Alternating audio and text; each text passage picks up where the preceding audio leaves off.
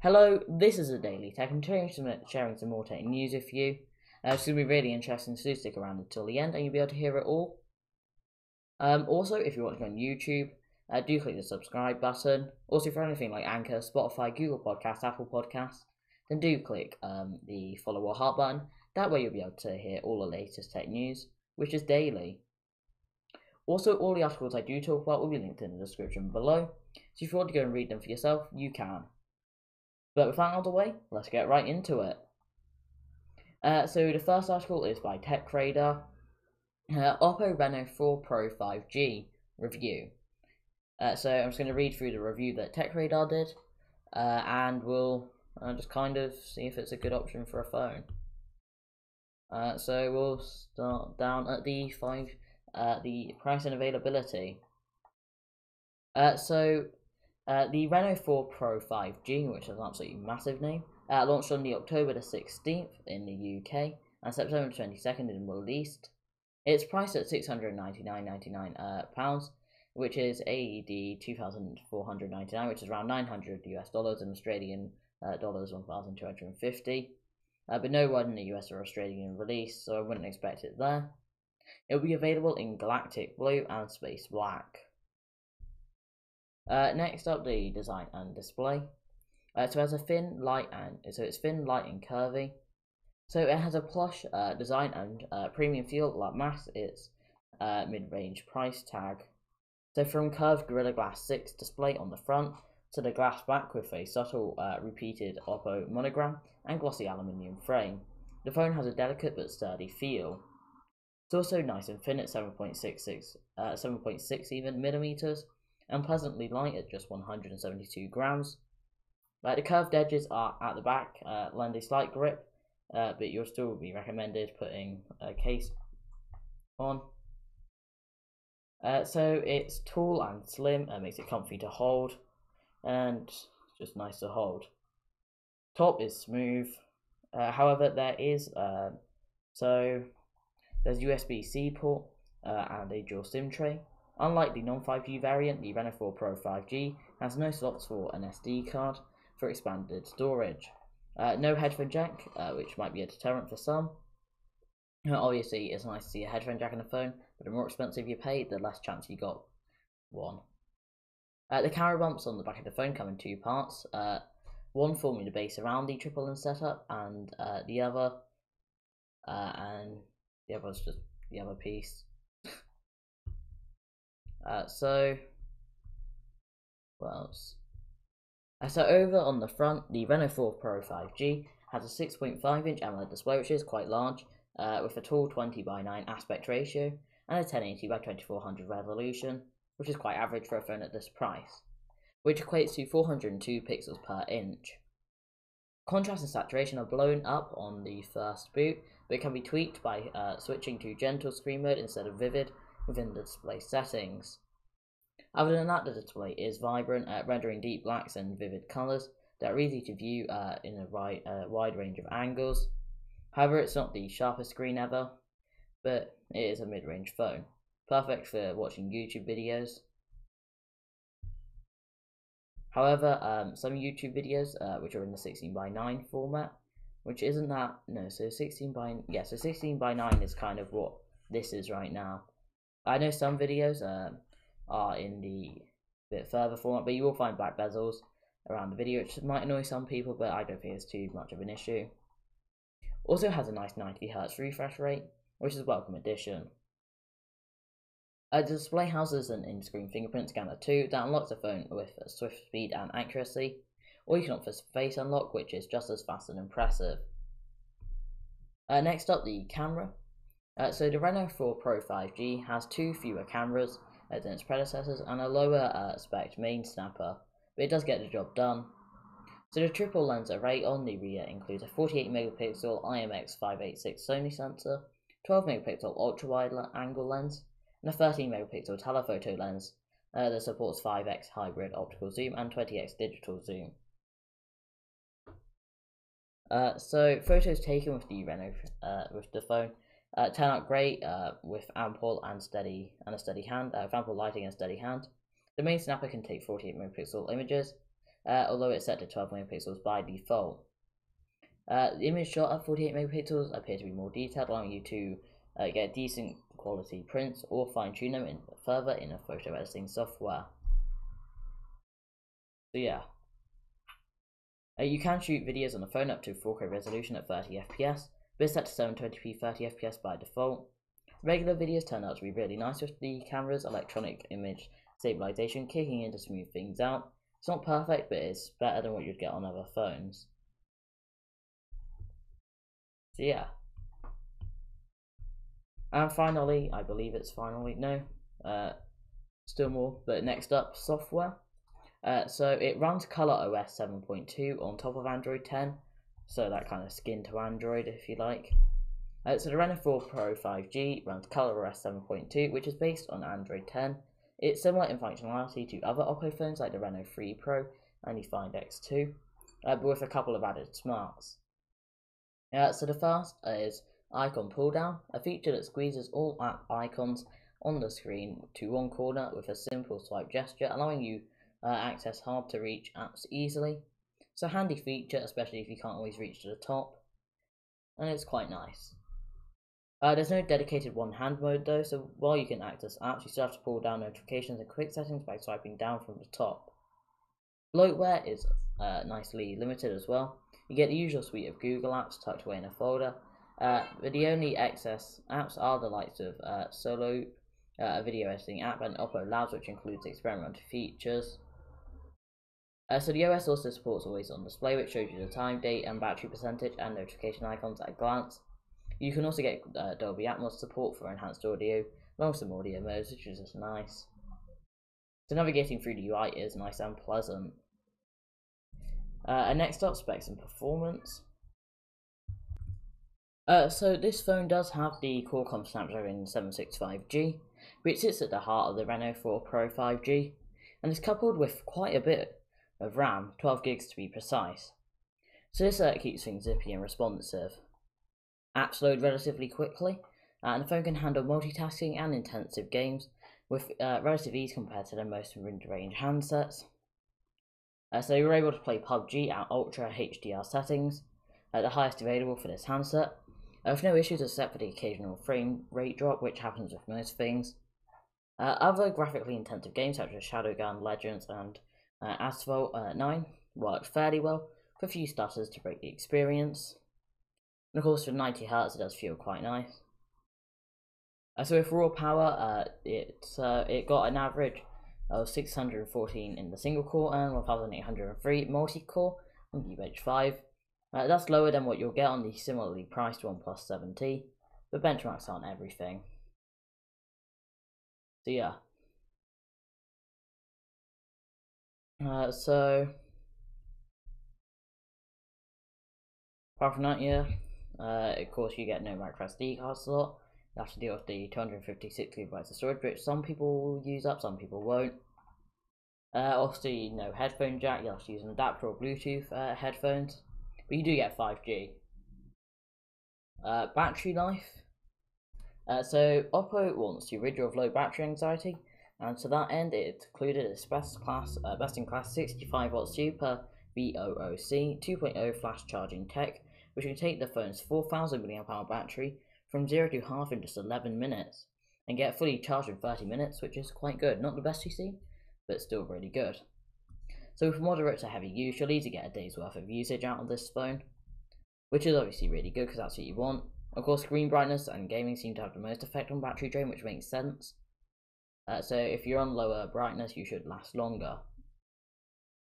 So yeah, for this phone is really good for the price. While it is a little bit expensive, the quality of the housing is still very good. And I think that does uh, make it fully worth it. I think if you're looking for a mid-range to higher end phone, this is perfect. So yeah, and it has 5G as well. I believe it's not the fastest 5G, it's a slower 5G, but that's still quite good. Uh, next up, article by Independent.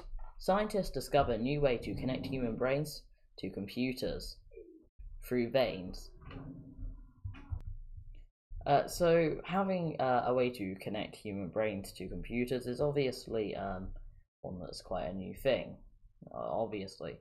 Uh, so they found a way to do it. So a team of scientists have managed to connect a human brain to a Windows 10 computer. Okay, so now Microsoft has access of your brain. Fun. Uh, threading a wire through a blood vessel. So once uh, there, the no, so yeah, so uh, they achieved defeat by inserting electrodes uh, through the uh, jugular vein in the neck and pushing them up to the brain's primary motor cortex. Once there, the electrodes were nestled into a wall of the blood vessel where they could detect brain signals and feed them back to a computer.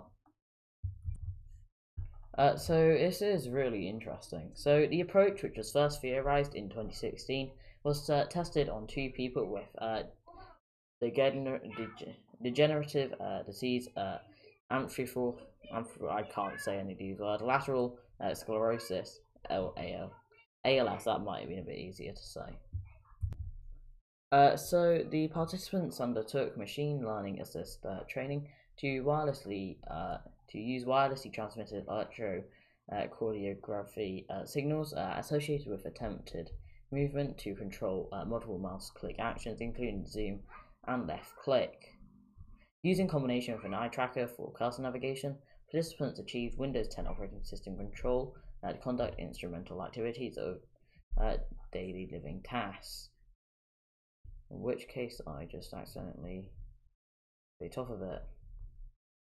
Uh, so the first participant was able to use the brain computer interface uh, entry unsupervised at home after 86 days, while the second participant uh, did after 71 days of supervision. This is really cool and it's technically out by now. So that's really good. Uh, next up, article by PocketLint. Uh, Google Photos starts adding page features starting with ColourPop. So Google is limiting some features to Google One subscribers, uh, which means you'll need a paid membership to Google One to access them. So the company is adding a new ColourPop feature to the Google Photos app uh, that its users can enjoy uh, and apply to any photo, uh, not just photos with depth information. You'll need to subscribe to the service, uh, Google One Services bundle, before you can use the ColourPop and it's reportedly rolling out to all Photos users. So, uh, ColourPop will continue to be free for photos with depth information, such as portrait mode, uh, as part of an ongoing uh, rollout that began earlier this year. Uh, but Google One members can apply uh, for the feature to even more photos uh, of people, including those without depth information. It's obviously really good. So, if you pay for Google One, you get an extra feature. So if you don't pay for it, though, you don't get an extra feature, but you're not losing out on any features really. So I think it's quite cool. Uh, you're getting more for your subscription. Bit of a shame that it costs money, but though. Uh, next article by Android Police. Uh, a whole bunch of Samsung phones can now stream multiple apps to Windows PCs. So Windows insiders who own a 2020 flag, uh, Samsung flagship smartphone are due for a big improvement in their co uh, continuity experience as uh, PCs will now be able to stream not just one but multiple Android apps uh, at a time through your phone. So Microsoft previewed multiple app streaming in August, but it's only been uh, teased uh, to the Note 20 owners for the initial drop in November. Well, it is November and the rollout is on, and it turns out that we've got a wider uh, device base than we were first told which is obviously quite nice. Uh, so uh, some of them will need so you'll have to be on like one UI three or Android 11 beta. So um, for some of them, I think, yes, some of them.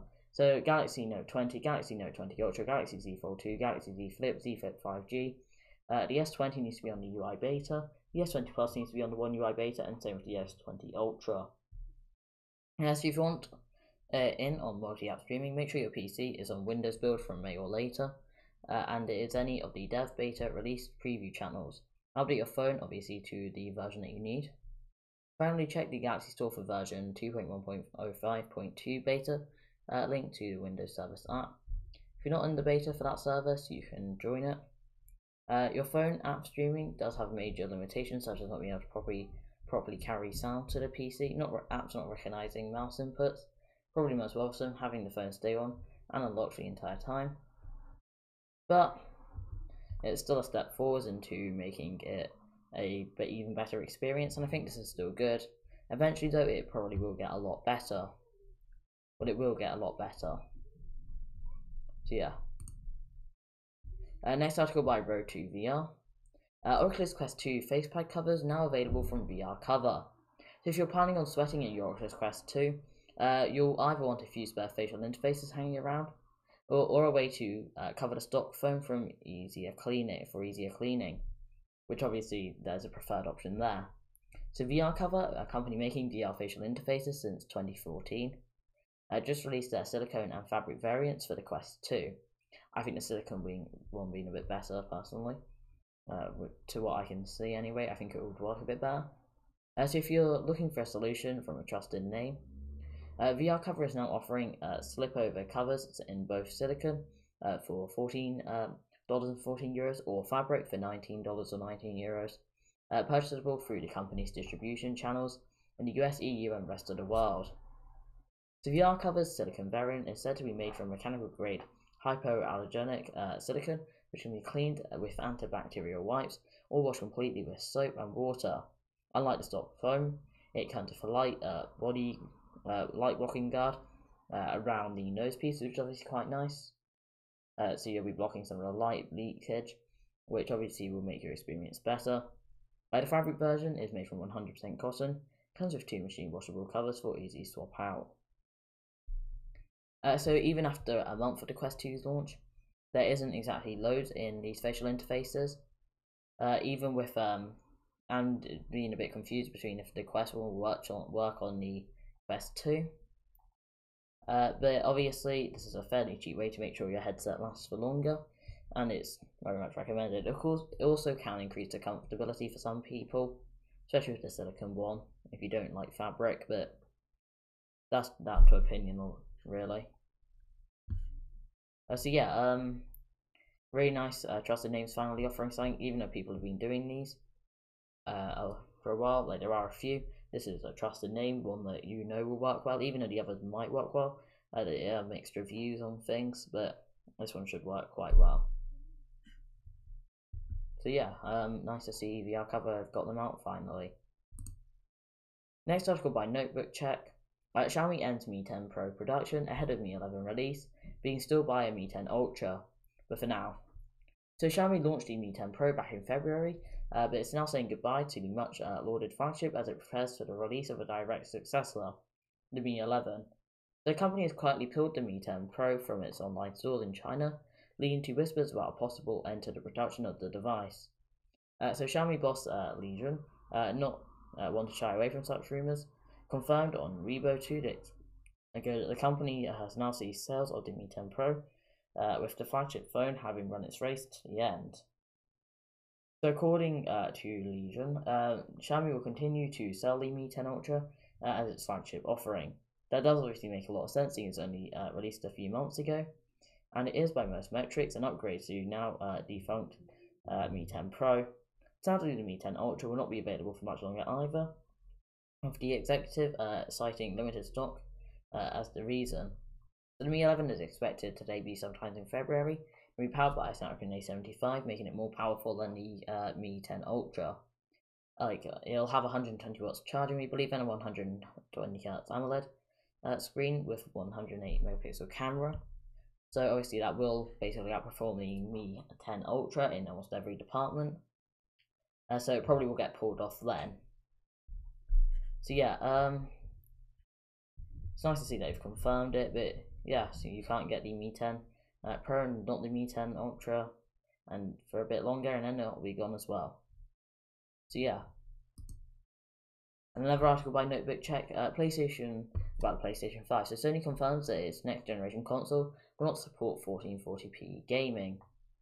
So we are less than two weeks away from the arrival of the PlayStation 5, but an interesting quirk of the next generation console has already emerged. So according to IGN uh, Italia, uh, Sony has confirmed that the PlayStation 5 will not support 1440p, uh, also known as 2K. So the PlayStation 5 can output up to 8K, uh, but to recap, 1440p will not be one of those resolutions, which is really interesting. So you'll be able to do 4K, 8K, 1080p, but not 1440p, which is really interesting to be fair. It is unclear why this is the case. Sony may, of course, eventually enable 1440p, so there's nothing uh, in terms of hardware stopping this, uh, but it did not inform IGN Italia uh, of this. In fairness to Sony, there are hardly any 1440p TVs, so you can see why I decided against uh, to include it. However, there are many 1440p monitors, and if you're planning to connect it to a 1440p monitor, then you have two choices.